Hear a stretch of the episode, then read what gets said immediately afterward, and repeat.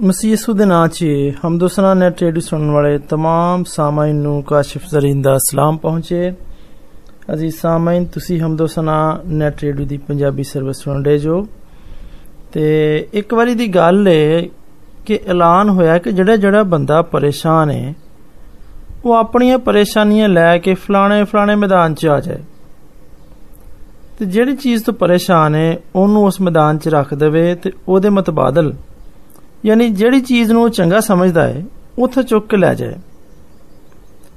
ਇਸ ਐਲਾਨ ਨੂੰ ਸੁਣ ਕੇ ਸਾਰੇ ਬੜੇ ਖੁਸ਼ ਹੋ ਗਏ ਤੇ ਮੁਕਰਰਾ ਦਿਨ ਉਸ ਮੈਦਾਨ ਵਿੱਚ ਪਹੁੰਚ ਗਏ। ਇੱਕ ਬੰਦਾ ਸ਼ਾਦੀशुदा ਸੀ ਤੇ ਬੁੱਢੀ ਤੋਂ ਬੜਾ ਤੰਗ ਸੀ। ਉਹ ਆਪਣੀ ਬੁੱਢੀ ਨੂੰ ਉੱਥੇ ਛੱਡ ਆਇਆ। ਇੱਕ ਬੰਦਾ ਕੁਵਾਰਾ ਸੀ, ਉਹਦੀ ਸ਼ਾਦੀ ਨਹੀਂ ਸੀ ਹੋ ਸਕੀ। ਉਹ ਬੀਵੀ ਦੇ ਬਗੈਰ ਸੀ ਤੇ ਆਪਣੇ ਆਪ ਨੂੰ ਦੂਰਾ ਸਮਝਦਾ ਸੀ। ਉਹ ਉੱਥੇ ਗਿਆ ਤੇ ਉਹ ਬੀਵੀ ਨੂੰ ਲੈ ਆਇਆ। ਇੱਕ ਬੰਦੇ ਦੀ ਔਲਾਦ ਨਾਫਰਮਾਨ ਸੀ। ਉਹ ਉਹਨੂੰ ਉੱਥੇ ਛੱਡ ਕੇ ਆ ਗਿਆ। ਦੂਜੇ ਦੀ ਔਲਾਦ ਨਹੀਂ ਸੀ। ਉਹ ਔਲਾਦ ਲੈ ਕੇ ਘਰ ਚਲਾ ਗਿਆ।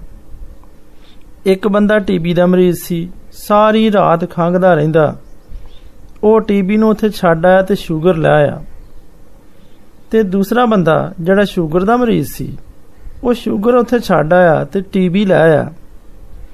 ਇਸੇ ਤਰ੍ਹਾਂ ਸਾਰੇ ਖੁਸ਼ੀ-ਖੁਸ਼ੀ ਵਾਪਸ ਆਪਣੇ ਆਪਣੇ ਘਰਾਂ ਨੂੰ ਆ ਗਏ।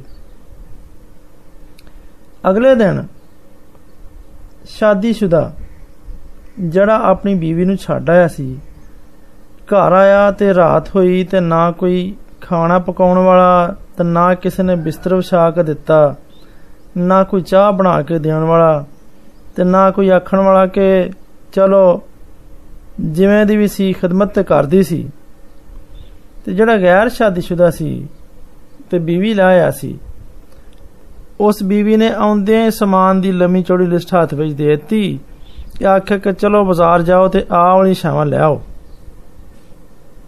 ਉਹ ਸਾਰੀਆਂ ਸ਼ਾਵਾਂ ਲਿਆਉਣ ਲੱਗਿਆ ਸਾਰੇ ਪੈਸੇ ਖਰਚ ਹੋ ਗਏ।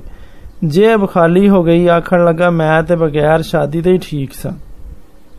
ਜਿਹੜਾ ਆਪਣੀ ਔਲਾਦ ਨੂੰ ਛੱਡ ਆਇਆ ਸੀ, ਉਹ ਵੀ ਇੰਜ ਹੀ ਪਛੇਮਾਨ ਹੋਇਆ ਕਿ ਜਦੋਂ ਵੀ ਜਿਵੇਂ ਦੇ ਵੀ ਉਹ ਨਾਫਰਮਾਨ ਬੱਚੇ ਸਨ, ਕਦੀ ਕਦੀ ਹਾਲ ਚਾਲ ਤੇ ਪੁੱਛ ਹੀ ਲੈਂਦੇ ਸਨ। ਕਦੀ ਕੋਈ ਕੰਮ ਕਰ ਹੀ ਦਿੰਦੇ ਸਨ। ਹੁਣ ਕਿਹੜਾ ਕਰਕੇ ਦੇਵੇਗਾ? ਹੁਣ ਉਹ ਵਿਚਾਰਾ ਕਲਮ ਕੱਲਾ ਪਿਆ ਸੀ, ਕੋਈ ਪੁੱਛਣ ਵਾਲਾ ਕੋਈ ਨਹੀਂ ਸੀ। ਤੇ ਜਿਹੜਾ ਔਲਾਦ ਲਾਇਆ ਸੀ, ਉਹ ਬੜਾ ਖੁਸ਼ ਸੀ। ਮੁੰਡਿਆਂ ਨੇ ਆਉਂਦਿਆਂ ਪਿਓ ਨੂੰ ਪਾ ਪੁੱਠਿਆਂ ਲੰਮਿਆਂ ਲਿਆ ਤੇ ਮਾਰਨਾ ਸ਼ੁਰੂ ਕਰਤਾ। ਤੇ ਉਹ ਫਿਰ ਬੋਲਣ ਲੱਗਾ ਕਿ ਮੈਂ ਤੇ ਨਾ ਬਗੈਰ ਔਲਾਦ ਦੇ ਠੀਕ ਸਾਂ। ਜਿਹੜਾ ਬੰਦਾ ਸ਼ੂਗਰ ਲਾਇਆ ਸੀ ਟੀਬੀ ਲਾਇਆ ਸੀ, ਉਹ ਸਾਰੀ ਰਾਤ ਖੰਗਦਾ ਰਿਹਾ। ਤੇ ਜਿਹੜਾ ਬੰਦਾ ਸ਼ੂਗਰ ਦੀ ਬਿਮਾਰੀ ਲਾਇਆ ਸੀ, ਉਹ ਸਾਰੀ ਰਾਤ ਉੱਠ ਉੱਠ ਕੇ ਪਿਸ਼ਾਬ ਕਰਦਾ ਰਿਹਾ। ਠੰਡ ਬੜੀ ਸੀ, ਬੜਾ ਪਰੇਸ਼ਾਨ ਹੋਇਆ। ਉਹਨੇ ਆਖਿਆ ਟੀਬੀ ਹੀ ਠੀਕ ਸੀ। ਭਾਵੇਂ ਮੈਂ ਸਾਰੀ ਰਾਤ ਖੰਗਦਾ ਸਾਂ, ਪਰ ਬਿਸਤਰ ਵਿੱਚ ਤੇ ਪਿਆ ਰਹਿੰਦਾ ਸਾਂ। ਇਹ ਬਾਰ-ਬਾਰ ਦਾ ਉੱਠਣਾ, ਠੰਡ ਵਿੱਚ ਜਾਣਾ ਬੜਾ ਹੀ ਮੁਸ਼ਕਲ ਹੈ ਤੇ ਜਿਹੜਾ ਸ਼ੂਗਰ ਵਾਲਾ ਮਰੀਜ਼ ਟੀਬੀ ਲਾਇਆ ਸੀ। ਉਹ ਸਾਰੀ ਰਾਤ ਖੰਗਦਾ ਰਿਹਾ। ਸਵੇਰ ਉੱਠ ਕੇ ਆਖਣ ਲੱਗਾ, ਬਹੁਤ ਹੀ ਮਾੜਾ ਹੋਇਆ, ਸ਼ੂਗਰ ਹੀ ਠੀਕ ਸੀ। ਚਲੋ ਪਿਸ਼ਾਬ ਕਰਕੇ ਥੋੜੀ ਦੇਰ ਸੌਂ ਤੇ ਜਾਂਦਾ ਸਾਂ। ਇਸ ਕਮਬਖਤ ਟੀਬੀ ਨੇ ਤੇ ਮੈਨੂੰ ਸਾਰੀ ਰਾਤ ਸੌਣ ਹੀ ਨਹੀਂ ਦਿੱਤਾ। ਅਸੀਂ ਸਾਮਾਈਨ ਇਹ ਕਹਾਣੀ ਬਿਆਨ ਕਰਨ ਦਾ ਮਕਸਦ ਹੈ ਕਿ ਇਨਸਾਨ ਅਕਸਰ ਹਾਲਾਤ ਦੇ ਵਿੱਚ ਨਾ ਸ਼ੁਕਰਾ ਰਹਿੰਦਾ ਹੈ। ਕੋਲ ਕੁਝ ਹੋਵੇ, ਫੇਰ ਵੀ ਸ਼ੁਕਰ ਨਹੀਂ ਕਰਦਾ। ਨਾ ਹੋਵੇ ਤੇ ਫੇਰ ਵੀ ਸ਼ੁਕਰ ਨਹੀਂ ਕਰਦਾ। ਬਸ ਸ਼ਿਕਾਇਤ ਹੀ ਸ਼ਿਕਾਇਤ ਤੇ ਸ਼ਿਕਾਇਤ ਹੀ ਸ਼ਿਕਾਇਤ।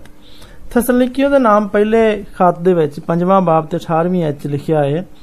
ਇਹ ਬੜੀ ਖਾਸ ਹਦਾਇਤ ਹੈ ਕਿ ਹਰ ਇੱਕ ਗੱਲ ਦੇ ਵਿੱਚ ਸ਼ੁਕਰਗੁਜ਼ਾਰੀ ਕਰੋ। ਕਿਉਂਕਿ ਮਸੀਹ ਯਸੂ ਦੇ ਵਿੱਚ ਤੁਹਾਡੀ ਬਾਬਤ ਖੁਦਾ ਦੀ ਇਹੋ ਹੀ ਮਰਜ਼ੀ ਹੈ।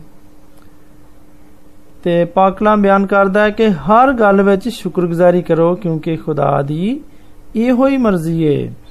ਫਿਲਪੀਓ ਦੇ ਨਾਮ ਖਾਤ ਚੌਥਾ ਬਾਬ ਤੇ 6ਵੀਂ ਆਇਤ ਸਾਨੂੰ ਹਦਾਇਤ ਕਰਦੀ ਹੈ ਕਿ ਕਿਸੇ ਗੱਲ ਦੀ ਫਿਕਰ ਨਾ ਕਰੋ ਬਲਕਿ ਹਰ ਇੱਕ ਗੱਲ ਦੇ ਵਿੱਚ ਤੁਹਾਡੀਆਂ ਦਰਖਾਸਤਾਂ ਦੁਆ ਤੇ ਮਿੰਨਤ ਦੇ ਵਸੀਲੇ ਦੇ ਨਾਲ ਸ਼ੁਕਰਗੁਜ਼ਾਰੀ ਦੇ ਨਾਲ ਖੁਦਾ ਦੇ ਸਾਹਮਣੇ ਪੇਸ਼ ਕੀਤੀਆਂ ਜਾਣ ਫਿਰ ਮਜ਼ੀਦ ਅੱਗੇ ਚਲੀਏ ਪੁਰਾਣੇ ਆਦਨਾਮੇ ਦੇ ਵਿੱਚ ਜ਼ਬੂਰ ਨੰਬਰ 52 ਤੇ ਉਹਦੀ 8ਵੀਂ ਆਇਤ ਬਿਆਨ ਕਰਦੀ ਏ ਇੱਥੇ ਖੁਦਾ ਦਾ ਬੰਦਾ ਬਿਆਨ ਕਰਦਾ ਹੈ ਮੈਂ ਹਮੇਸ਼ਾ ਤੇਰੀ ਸ਼ੁਕਰਗੁਜ਼ਾਰੀ ਕਰਦਾ ਰਵਾਂਗਾ, ਕਿਉਂਕਿ ਤੂੰ ਹੀ ਇਹ ਕੀਤਾ ਤੇ ਮੈਨੂੰ ਤੇਰੇ ਹੀ ਨਾਂ ਦੀ ਆਸ ਹੋਏਗੀ, ਕਿਉਂਕਿ ਉਹ ਤੇਰੇ ਮੁਕੱਦਸਾਂ ਦੇ ਨਜ਼ਦੀਕ ਖੂਬ ਹੈ ਅਜ਼ੀਜ਼ ਸਾਮਨ, ਯਾਦ ਰੱਖੋ, ਅੰਨਾ ਦੁਨੀਆ ਨੂੰ ਵੇਖਣ ਦੀ ਤੇ ਬੋਲਾ ਸੁਣਨ ਦੀ ਤੇ ਲੰਗੜਾ ਚੱਲਣ ਦੀ ਤੇ ਗੁੰਗਾ ਬੋਲਣ ਦੀ ਤਮੰਨਾ ਕਰਦਾ ਹੈ ਤੇ ਤੁਸੀਂ ਤੇ ਵੇਖਦੇ ਵੀ ਹੋ ਸੁਣਦੇ ਵੀ ਹੋ, ਚੱਲਦੇ ਵੀ ਹੋ, ਬੋਲਦੇ ਵੀ ਹੋ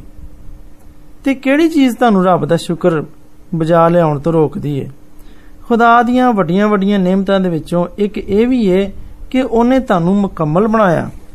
ਫਿਰ ਕਿਉਂ ਨਹੀਂ ਕਹਿੰਦੇ ਕਿ ਖੁਦਾਵੰਦ ਤੇਰਾ ਸ਼ੁਕਰ ਹੋਵੇ? ਖੁਦਾਵੰਦ ਤੇਰਾ ਸ਼ੁਕਰ ਹੋਵੇ।